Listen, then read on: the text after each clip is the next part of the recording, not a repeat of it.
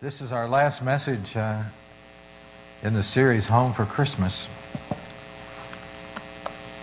We're talking this morning about uh, unwrapping God's gifts. We just got through the blur of Christmas. Uh, some of you have gifts strewn all over the place at your house, wondering what, what you're going to do with them.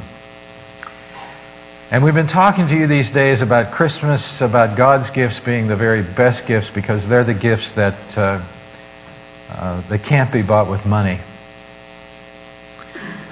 On uh, our Thanksgiving service, remember Pastor Ken asked us to fill out those little pieces of paper, things for which we were thankful.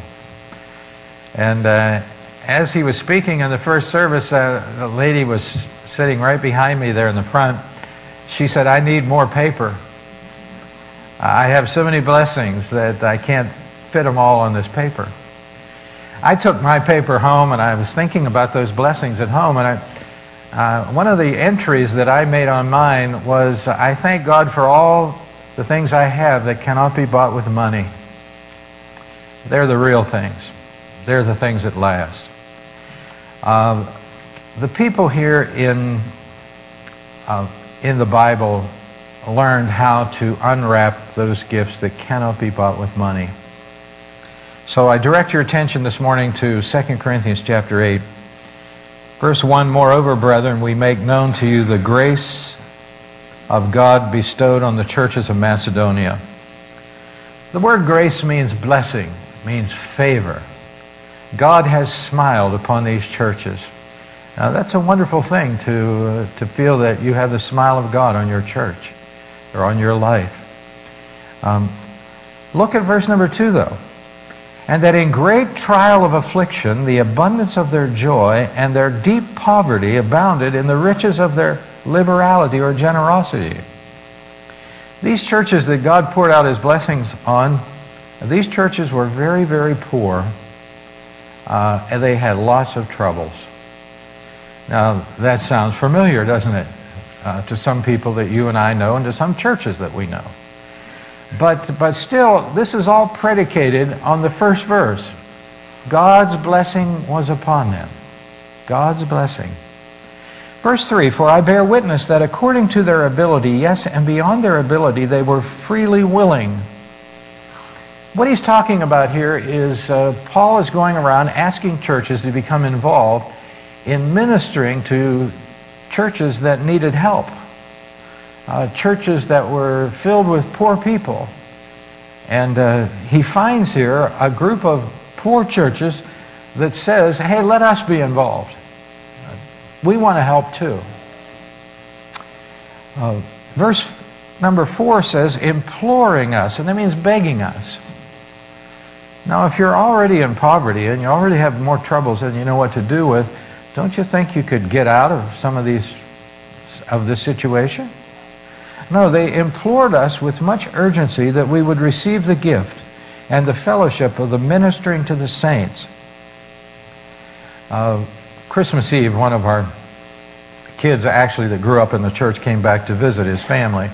And we were talking out there in the foyer of the church, and he says, he, he mentioned, he says, "You know, we're all ministers, you know that." And I says, "Yes, that's you're exactly right. We're all ministers. Everybody's a minister." And so that's why we have this mention right here. This practical part of the ministry, sharing what we have with others, uh, that's what these people beg to be a part of. Verse five, "And not only as we hope, but uh, they first gave themselves to the Lord." Now, if you like to underline things in your Bible, I hope you uh, you underline this because uh, because this is significant right here. Uh, this is the the foundation, the premise uh, that we all want to get to in our life. We all want to get to the place that we give ourselves completely to Christ. Now, that's what these people did right here. Verse six. "So we urge Titus that as he had begun, so he would also complete this grace in you as well.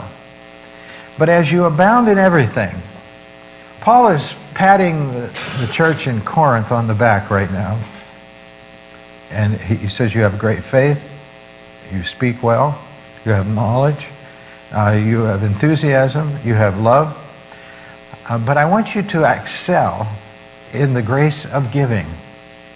I speak not by commandment, but I am testing the sincerity of your love by the diligence of others. For I know that the grace of our Lord Jesus Christ, that through he was rich, yet for your sakes he became poor, that you through his poverty might become rich. He's encouraging these people. He uses the Macedonian churches as an example. Look at them. They have very little, but they have a big heart. Uh, and so let them be your example. And then he goes on to the biggest example, and he says, look at Christ. Look at what he's done for you. Uh, look how much he gave. You know, I remember many years ago when children used to get gifts at Christmas made by their parents. Mothers would go to the store and buy cloth, and they would make their daughters new dresses for Christmas.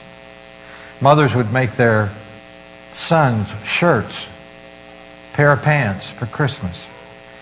Uh, some of you can't remember those things, but that actually did happen. And the girls were excited for their new dresses, and the kids, the boys, were excited for their new shirts made by their parents. They were very simple gifts. Uh, my wife Joanne tells of growing up poor in Texas, and she said her mother would go and get uh, sacks, seed sacks, sacks that had seeds for animals, and would make dresses for the girls out of those sacks, those old sacks. Well, also growing up in Pittsburgh, I would remember uh, when kids in the neighborhood would get toys. Uh, I remember particularly a, a number of years when some of the kids in the neighborhood got big trucks, you know, those big yellow trucks. They were like this big and this wide, and and I would uh, they would bring them out, and I would be, I wouldn't be envious, I would just be, I don't think it bothered me at all, but I knew that my parents couldn't couldn't get me one of those. I had one of those little trucks, you know. But the kids were good in the neighborhood, and they shared their trucks, and we played for hours in the dirt. And uh, it was back in those years that parents didn't have a lot of money to give things to their kids, but they had a lot of love. I'm convinced that parents love their kids just as much today as those parents loved their kids back in that day, but we have more money today. And uh, we lavish uh, that money on our kids. Times have changed. Christmas uh, today is about buying and selling, and companies are just waiting for December, hoping they have a good month so that Christmas can get them over the hump. I mentioned last week to you that uh, probably the American culture spent six hundred billion dollars on Christmas. But you know, there's something that transcends uh, different generations, whether they were Spartan in their gifts or extravagant. And those are the gifts of God, because in every generation, churches like our church stand and talk about the gifts of God being the greatest gifts that people can have. Uh, you know, and since we have such a loving God, and you know, when God's heart is, he is love. That's the epitome of who God is.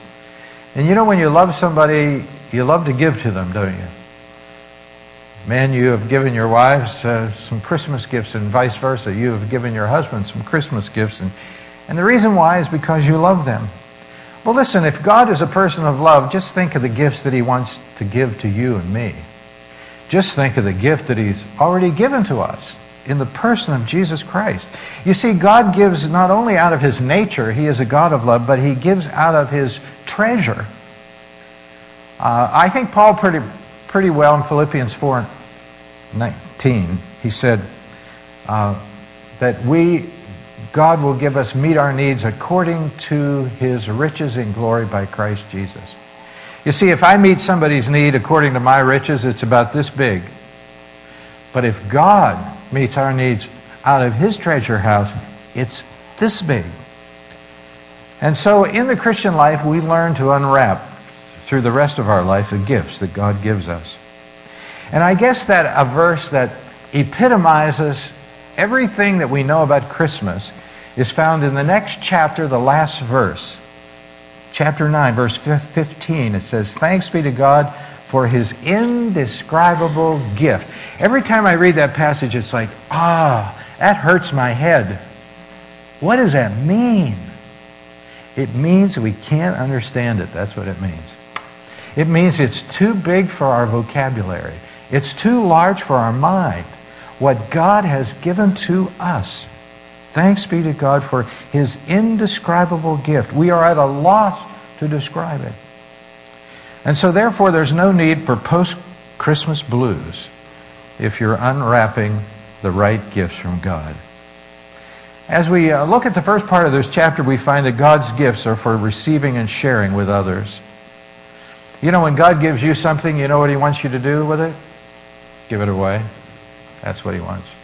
He doesn't want you to be that little kid under the tree that keeps unwrapping packages and eventually you can't see him because he's lost in the wrappings and he's looking for the next gift. And they're all around him and he's saying, listen, is there another gift? God wants us, when He gives us the gifts, for us to be the channel through which we give His gifts to the world.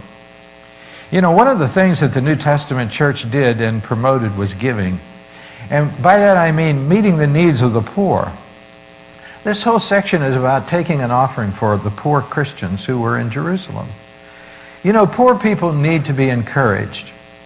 Now, I know that we can say, listen, that person doesn't work, they're just living off the government and all of that. And some of that is true.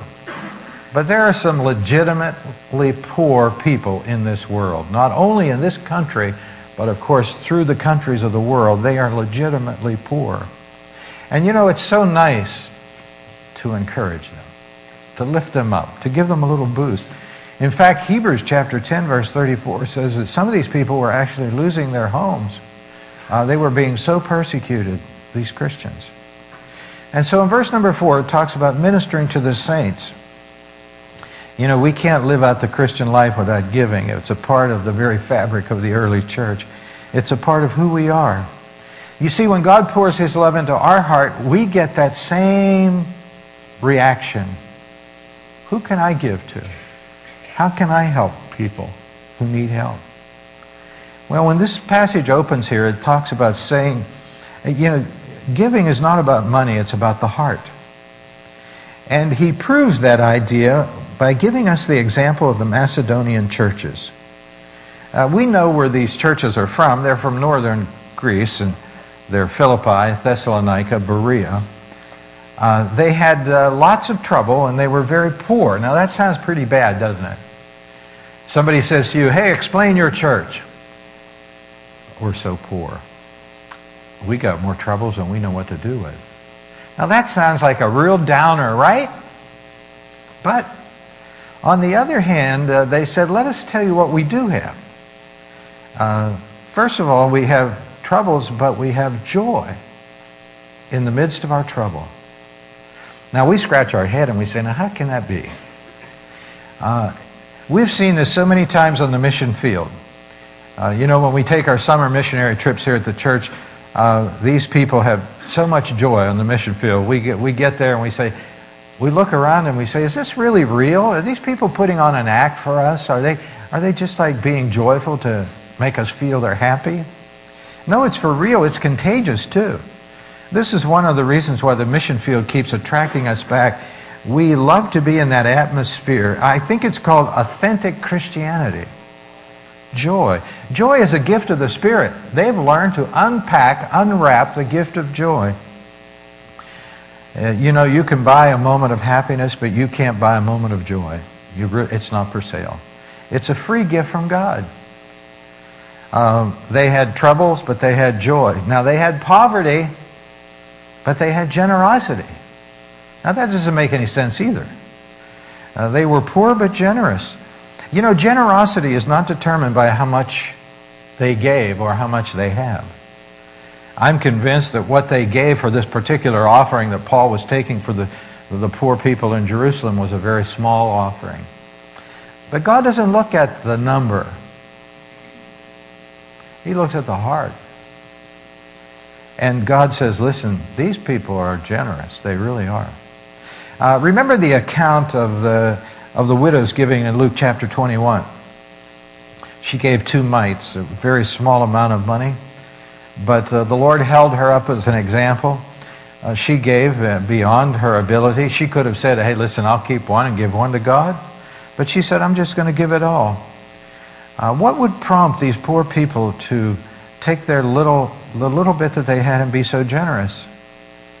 You know, someone said that Christian giving is estimated in terms not of quantity, but of sacrifice. I believe that. I believe that. Uh, what made their giving so spectacular? It wasn't the dollar amount. It was that they first gave themselves to the Lord. That's what made it so spectacular. You see, when we first give ourselves to the Lord, that, uh, that's that's a good first positive step. Because I know a lot of Christians, and, and I think sometimes all of us struggle with this.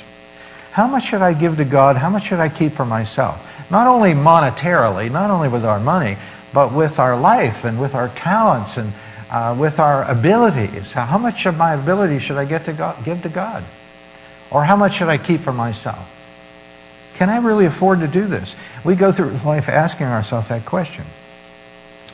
Well, these people, they settled it right up front. They said, listen, everything we have, God, belongs to you. Boy, that takes a lot of pressure off. You don't have to analyze everything all the time. Uh, in giving, the real issue isn't giving money. It's giving ourselves to the Lord. Then the right kind of giving will flow out of that. Years ago, I coined the term, the automatic Christian life. It, it ends so much struggle. It really does.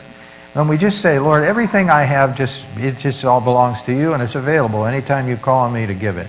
Anytime you give me the word, uh, the impulse, I'll go in that direction. Someone said one time, I never had trouble giving to God what I had when I first gave him all that I am. It's the same premise. They were unwrapping Christmas. And uh, these poor people, they begged to participate in verse number four. Can you imagine that? Uh, if you were as poor as they were, you would say, well, I hope Paul skips t- asking us to participate in this because we're just barely making it ourselves. Um, where did it start? This unwrapping of sharing what God gave to them. Where did it start? It started with the first gift. Opening that first package is life-changing. Uh, they'd already done this. Uh, they were called saints. They're Christians. Uh, the first Christmas uh, at Bethlehem, that's the first package that God gives us. He holds it out and says, listen, this is what I have for you. And we call that God with us. If you were here for Christmas Eve service, you know, uh, we, we resurrected Charles Spurgeon from England. And he talked to us with that haunting voice. One of our teenagers, that uh, they were like reduplicating it for me, and they did pretty well. This big haunting voice, God with us. You know, you remember that. But uh, the Bible does say in Isaiah seven fourteen, a virgin shall conceive and bear a son, and his name is Emmanuel, God with us. Uh, and so that was uh, the Lord coming into the world, God with us. Uh, God put on flesh and dwelt among us. And we beheld his glory, the glory of the only begotten of the Father, full of grace and truth. Uh, but uh, that wasn't his, that was just his first stop. His second stop was the cross. And this I love. And when we think of the cross, we think of God being for us.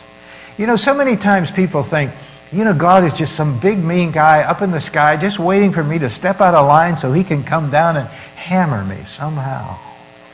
Uh, that concept uh, is not true at all.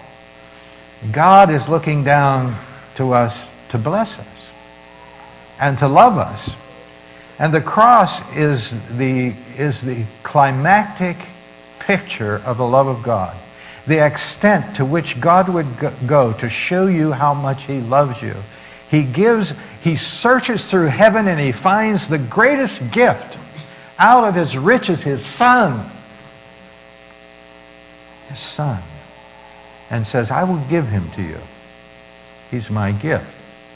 And we stand back and we say, thanks be to God for his indescribable gift. That's God for us. Every time we see a cross, it's a plus sign, isn't it? That means God's for you. He really is. You know, that's the message that our world needs today. You know that?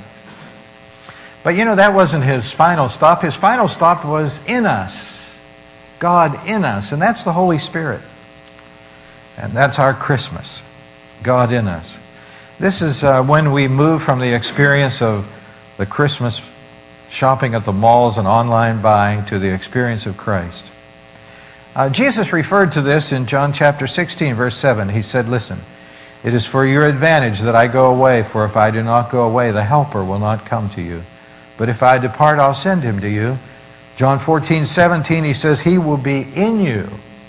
And so we have God with us, God for us, and God in us. Christ is in us in the person of the Holy Spirit. You know, when we talk about Jesus being in our heart, we oftentimes quote Ephesians three seventeen, that Christ may dwell in your heart through faith. And that's how this all becomes a reality. You know, we know that Christ is seated at the right hand of God in heaven, but when we invite Christ, he dispatches, so to speak, the Holy Spirit to live in our heart. God in us, this gift that we have, we receive by faith. We don't earn it, we just receive it. And then we begin to unwrap all these other gifts that are so meaningful throughout our life, one of which is joy, and, and we've just referred to that, the gift of joy. Actually, it's the second gift mentioned in Galatians five twenty-two, for the fruit of the Spirit is love, joy, and peace. Now, this joy is uh, the Greek word chara. We have a few, several charas in our church, three that I know right off the top of my head. It's a beautiful term. Uh, it means joy. Uh, these Macedonians had uh, unwrapped this gift. Uh, do you think that they ever thought that they could have joy in the midst of trouble and poverty? Not on your life. Uh, because, you, you know, universal thought is this, that joy comes from possessions, and the more possessions we have, the more joyful we are. That's not true at all. Uh, they wanted to share their joy and what they had with other people. They wanted to participate, and they actually did. Paul is speaking to the church, I think, not only at there, but here too. He says, I want you to excel in passing your gifts that I give you on. Second Corinthians eight seven. Let's look at this this morning. Paul says, since you excel in many ways in your faith, your gifted speakers, your knowledge, your enthusiasm, and your love for us, I want you to excel also in the gracious act of giving. Now that's really good. And what he's saying here is your faith, your belief is pretty solid. You have sound doctrine in your church. Your speakers even are pretty gifted. Your knowledge is admirable, and John MacArthur said that means the application of doctrine. Your enthusiasm is off the charts. Your, that's your spiritual passion. Now that sounds like a pretty good church, doesn't it? That sounds like the church I'd like to be a part of. But then he says, listen, there's another area that I want you to excel in too, and that's the excel in giving. Push it right up there, make it a part of the package of your church. First of all, he uses the example of the Macedonian churches. Look at these churches. They don't have anything. But they have the thing that really counts. They have a heart. They have a heart. They believe. They practice what they believe. They're just not all talk. They put some feet to their faith. And then he says, listen, if that's not enough for you, think of what Jesus Christ did for you. He is our pattern, though he was rich. When was Jesus rich? Before he added humanity to his deity and walked on this earth. That's when he was rich. Paul subtly here is pointing to the deity of Jesus Christ. You know, there's no way that Paul could write he was rich if the life of Jesus began in Mary's womb. Everything from that point on in life, Jesus' life was poverty. Uh, Jesus even said in Matthew eight twenty, foxes have holes and birds of the air have nests, but the Son of Man has nowhere to lay his head. Jesus didn't have very much in this world. He was raised in a poor home. Uh, he went from place to place and God fed him. Jesus gave so much so that you and I could be have real riches from him. We are rich in Christ. We really are. Because we are saved by his grace. Amen?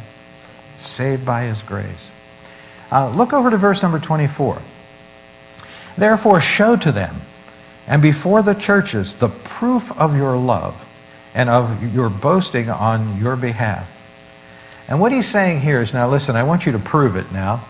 I know you've been collecting this offering for a period of time, and now it's time to, to collect it and to pass it on to the people that have less than you.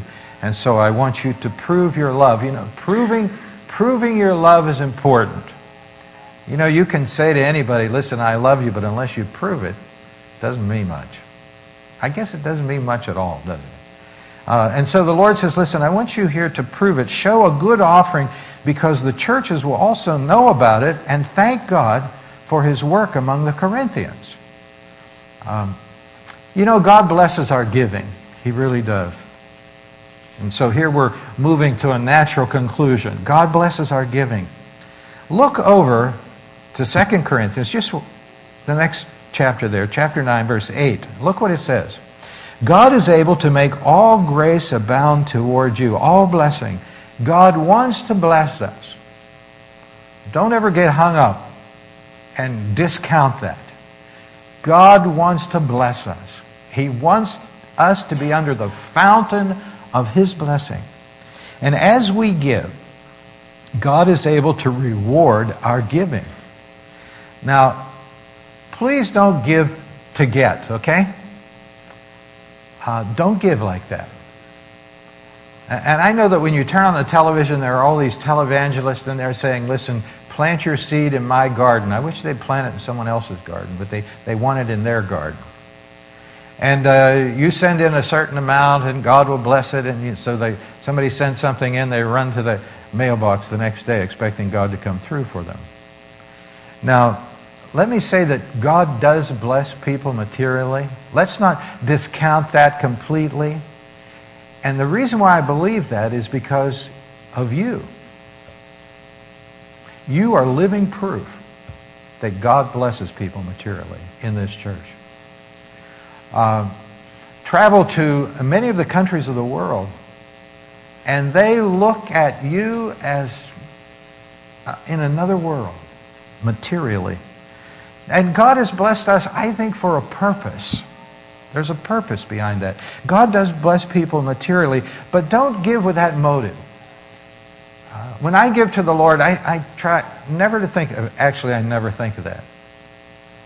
I want to give to God not to get, but simply to give, because I love Jesus Christ this much.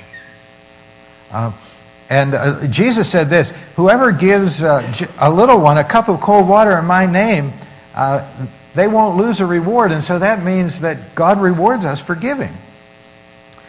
He says here, God does it with all grace or all blessing. Our giving is rewarded materially and, more importantly than that, spiritually. God's spiritual blessings are the things that really count. Um, they're the things that last forever. The salvation of our soul, the Holy Spirit, which is God's down payment on our, our salvation. Uh, the influence and impact that we can have in this world on other people. Uh, our children that have that will grow up in our footsteps and have convictions like we have. I'll tell you what, that can't be bought with money. That's how God blesses us. Um, oftentimes God will bless us materially by keeping things in our home running longer than usual. I, f- I fear to use this example because every time you use an example, it explodes on you. We have this refrigerator, it runs forever. You know, I'll go home from here, it'll be exploded, I know. Uh, we keep looking at it, and we keep saying, what on earth is keeping this thing alive? You know, God did things like that in the Bible. Uh, you know, the nation of Israel walked through the wilderness, and the Bible says their clothes didn't wear out and their shoes didn't wear out. Some of you are wearing shoes that are mighty old, aren't they? That's the blessing of God.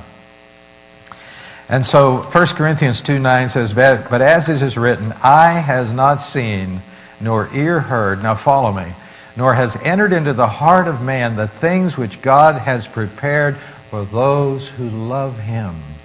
Wow. Verse eight, having all sufficiency in all things. That word sufficiency there also may be translated contentment. You know, Christians can be contented, you know that?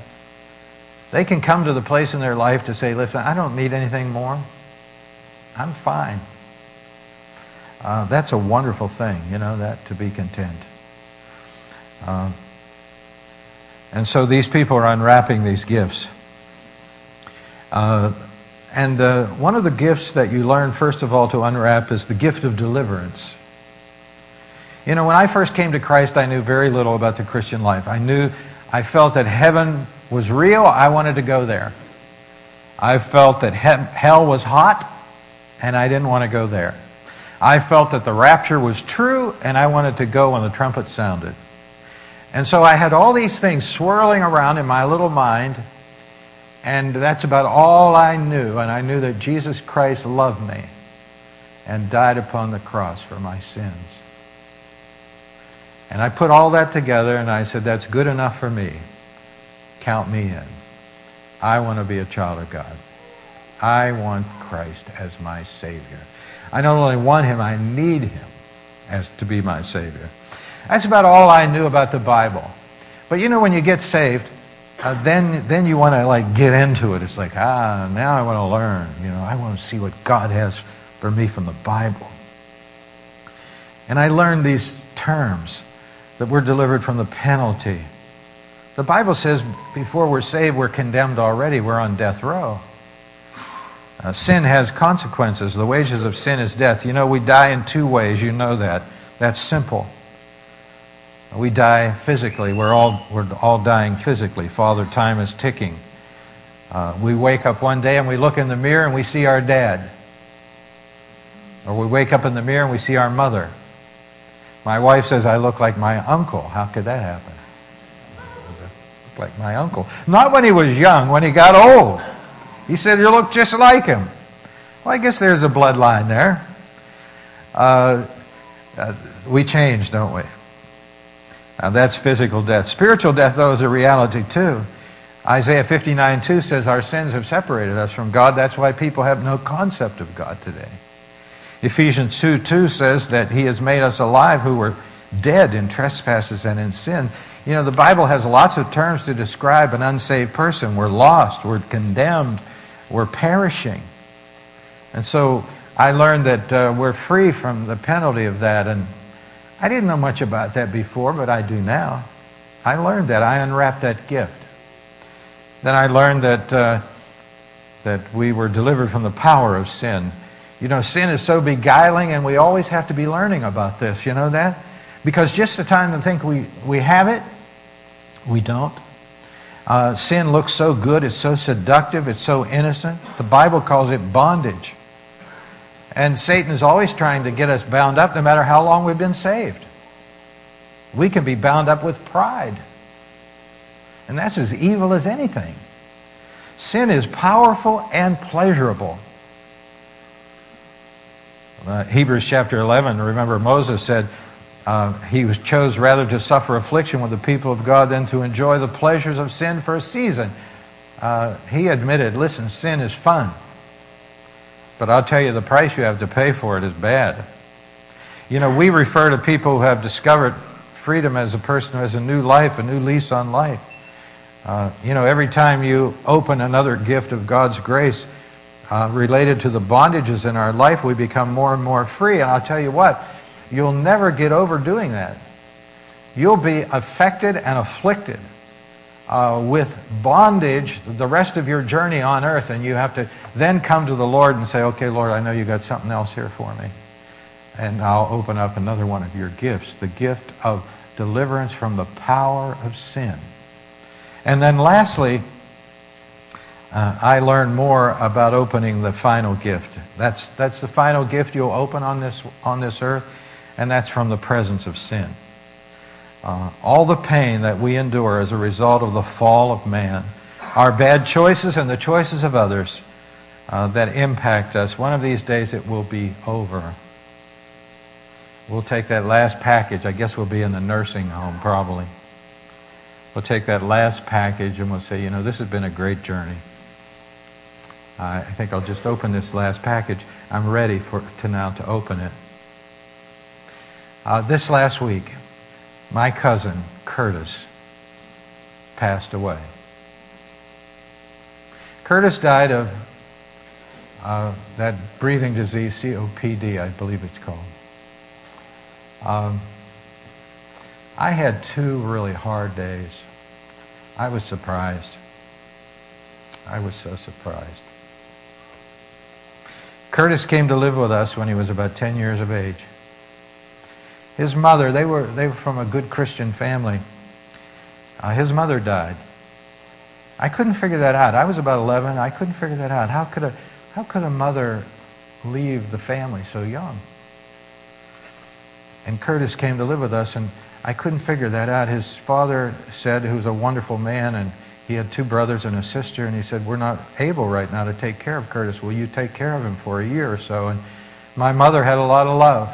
And my father had a lot of love, too. And Curtis moved in with us in that little house in, Sher- in Sheridan section of Pittsburgh on Oakland Street. I-, I didn't really know how to react to that. You know, here, this is my house, you know. You're moving into my territory. I wish I could turn back the clock and probably treat him in a different way than I did. But I, this was all too much for me. And so Curtis and I lived under the same roof. And my mother was praying for us, for me, for Curtis, and my sister Judy to come to Christ. And you know, mothers, that's the job of a mother, to pray for their children to come to Christ. And my mother was powerful in prayer. She told me when in her later years, she said, God, when I, she says, Johnny, when I talk to God, he listens to me. I said, amen, Mom. Amen. I'm living proof of that. Uh, and so she prayed for us, and you've heard me say this before. Curtis and I went to church right by, next to Langley High School. Some of you people know where that is. And one night we were headed off to a Sunday night service, and I looked at Curtis, and I said, Curtis, I'm going to be saved tonight. And he said, so am I. So am I. And here we were, those two little kids, just walking off to church, down the hill, right through the center of Sheridan, up that hill by Langley High School in our little church. And the pastor, God bless him, he got up and he delivered his message. I don't know a thing he said that night. I just couldn't wait for him to get to the end. That's like some of you right now. I couldn't wait for, wait for him to get to the end, so that we could have the invitation, and we had the invitation, and I guess it was just as I am, without one plea. And they st- stood to sing the invitation, and on the very first verse, I darted out into the aisle toward the front of the church to be saved. And I looked behind me, and there was Curtis.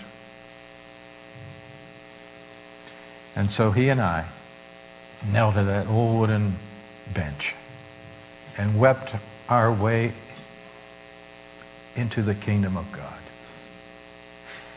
Why did I cry so much on that day? I, I don't think that everybody does that. I did. I cried because I had hurt Christ, because he died for my sins. I was partially responsible for his death. It hurt me. And so there we were, those two little kids, about ten and eleven years of age. We went home that night, and we sat in our little living room in, on Oakland Street. And I said, Mother, I feel so clean on the inside. And she said, you should, Johnny. You've been washed in the blood of Christ. And there was Curtis. Curtis was a sweet kid, but I know he had a broken heart for his mother and then his dad, who lived in Baltimore, Maryland. How can a little kid make a transition like that? He was a sweet kid. After a period of time, Curtis went back home, but I know that that experience probably had a, a long-range effect upon him. And I lost track of Curtis. He was a good kid. He worked hard to make a good living for his family. He sang in the barbershop quartet. He had a glorious voice. And uh, This week, he unwrapped that gift. the gift of deliverance from sin. Uh, the Christian life is glorious because there is a hope beyond this world. And I just have to think that when Curtis got to heaven, he's, he was there with his, his mother. That's too glorious, isn't it? That's too, that's too glorious. And so I've said all of this today to say this. When God gives us his gifts, be like my mother. Pass them on. She didn't hoard them. She said, Johnny, I want you to experience this. Because there's a whole lot of little kids out there like little Curdy, my mom called him. I think God calls him Curdy too. Curdy. There's a lot of little kids out there like Curdy and little John uh, that are thinking over these big issues that we're talking about in, in big church up here. They're talking about it in little church downstairs. Uh, let's keep sharing, okay, what God gives us. Uh, because he gives us these gifts not for us to hoard, but for us to enjoy and to share.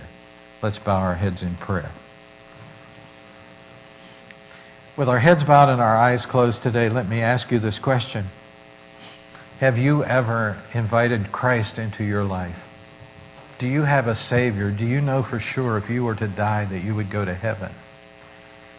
If you can't say for sure, I know that, then uh, listen, you're unsure and you need to make it sure. You need to humble your heart in the sight of God and call on his name today. And invite him into your life and receive his forgiveness that he offers you and be saved. You might say, well, you know, I'm I'm much older than you were when you came to Christ as a young kid. That's okay. God saves people at every age. And sometimes it takes people a long time to come to a true realization of their condition in God's sight. And so right there in the seat in which you sit this morning, make it a little altar between you and God and come to him and say, Lord, forgive me of my sins. Come into my heart. I embrace you. I embrace your teaching. I want to be your follower. And when you give me something, Lord, I'll pass it on. I'll be an agent of blessing in this world. Come into my heart. Send your spirit right now.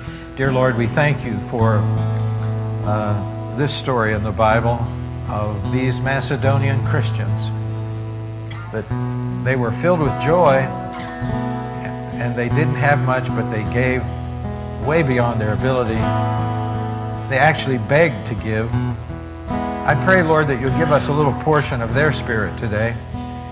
And Lord, as we leave this church today, I just pray that you will help us to Uh, walk in the principles that you're teaching us here in the in the Scripture this morning.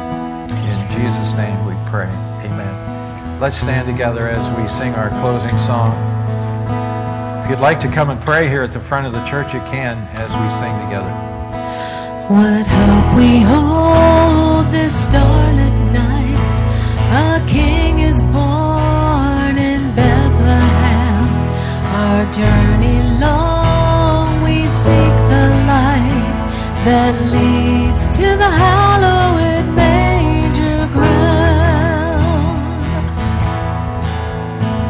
What fear we felt in the silent age, four hundred years can he be found, but broken by a baby's cry, rejoice in the hallowed